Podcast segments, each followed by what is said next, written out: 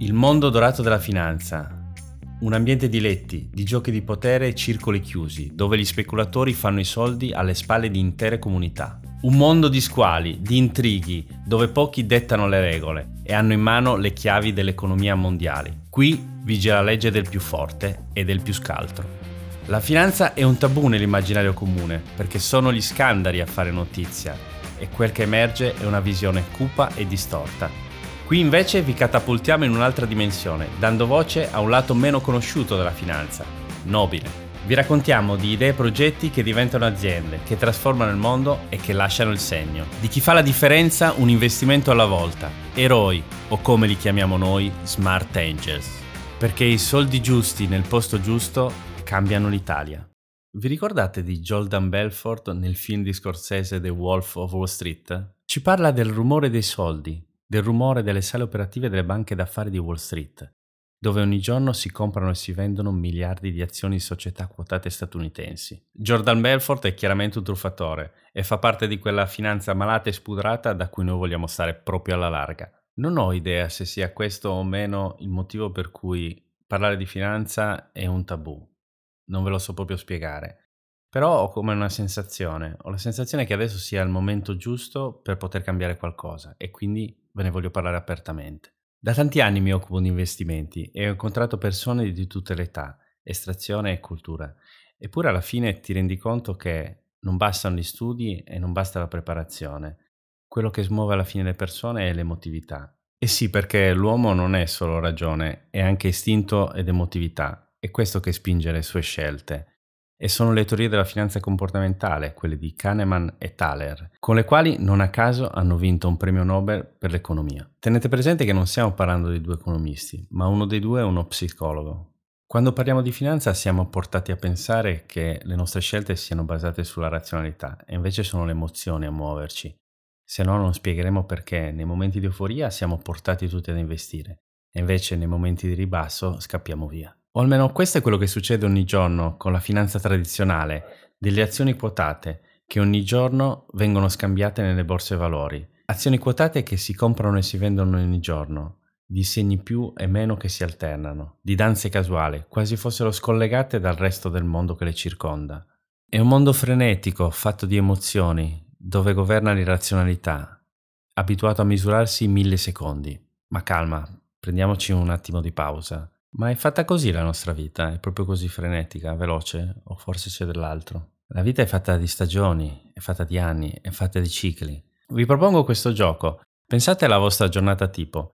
Pensate a quanti beni e servizi consumate di aziende quotate e quanti invece sono di aziende non quotate. Beh, vi do un numero. Le aziende quotate in Italia sono poco più che 400 in realtà quelle non quotate sono oltre 200.000. E le cose non cambiano se andiamo negli Stati Uniti. Pensate che nello Standard Poor's, che rappresenta le 500 aziende più grandi negli Stati Uniti, il comparto tecnologico pesa ben il 25%, ma rappresenta solo il 2% della forza lavoro. Perché sono importanti questi numeri? Pensiamoci un attimo, cosa significano? Significa che una persona su 50 negli Stati Uniti è rappresentata da azioni quotate mentre in Italia solamente lo 0,2% delle imprese sono quotate. Quindi questo significa che occuparci della finanza tradizionale significa solo occuparci parzialmente di quello che ci circonda.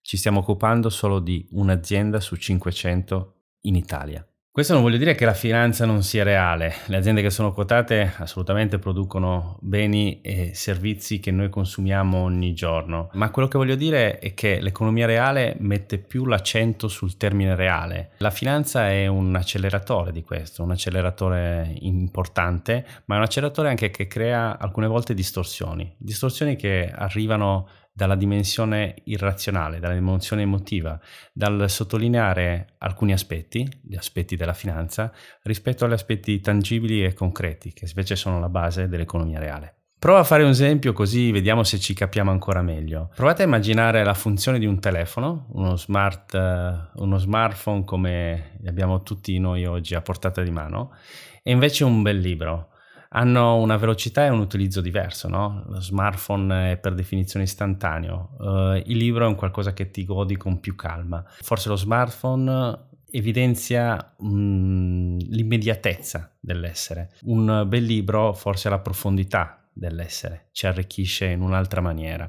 Ecco, forse questo è un parallelo che può essere utilizzato per associare al mondo della finanza tutto quello che è più veloce, più immediato e invece al mondo dell'economia reale quello che ci dobbiamo godere con un po' più di calma perché ha dei tempi diversi per maturare. Non sto parlando dunque di una scelta di campo, non mi schiero né da una parte né dall'altra. Quello che voglio passare come concetto è che probabilmente oggi non si può più prescindere né dall'uno né dall'altro e non bisogna essere troppo sbilanciati, bisogna anche interessarsi delle cose che oggi contano veramente. Qua non si tratta di fare una scelta di campo, Entrambe servono, sia la finanza che l'economia reale. Quello che voglio trasmettervi è che probabilmente per dimensione e per impatto l'una non può prescindere dall'altra ed è giusto quindi impiegare del tempo per comprendere anche quello che oggi non ci appartiene. Sono due mondi che si incrociano spesso, potremmo vederla così. Eh, l'economia reale potrebbe essere il combustibile della finanza, quella che l'alimenta. Molto spesso le innovazioni è più facile farle lontano dai riflettori, no? dove si può sperimentare, dove si può portare innovazione. Senza questa spinta all'innovazione probabilmente non avremo tante cose che oggi ci appartengono e sono nel nostro quotidiano. Probabilmente non avremo i testi delle canzoni perfettamente abbinati e matchati con, con la musica, oppure non avremo qualcuno che in Italia sta cercando di produrre un reattore pulito che brucia le scorie radioattive. Ma queste persone, questi imprenditori, questi geni, questi innovatori probabilmente non andrebbero da nessuna parte se non ci fosse qualcuno che crede in loro. E servono gli smart angel, servono persone che credano nei loro progetti, nei loro sogni e nella loro concretezza. Ma perché vi parlo di, di queste cose? Perché penso che sia importante parlare in Italia in questo momento? Beh, mm, per una ragione molto semplice, anche forse un po' per, per orgoglio e campanilismo, perché questi sono mondi che comunque vanno avanti, si può decidere di esserne parte oppure di rimanere fuori. E se si decide di rimanere fuori, però bisogna anche sapere quello che succede. Quello che succede è che qualcuno dall'esterno si accorge di questi mondi e viene in Italia a fare shopping. Ed è quello che è successo negli anni, uh, grandi marchi del Made in Italy, no? da Fendi a Ducati a Lamborghini, sono profondamente legati al territorio italiano, ma sono di proprietà estera. Con gli ultimi esempi che vi ho citato, forse avete capito che non necessariamente parlare di non quotato significa parlare di aziende o di start-up innovative che devono cambiare il mondo, ma stiamo parlando probabilmente anche di aziende che hanno dimensioni importanti e che sono delle vere e proprie eccellenze nel loro settore. Per fortuna abbiamo anche esempi al contrario. Abbiamo l'italianissima Ferrero, una società che tutti noi conosciamo molto bene, che qualche giorno fa ha annunciato l'acquisto di Wells, la prima azienda negli Stati Uniti di produzione di gelato a conduzione familiare.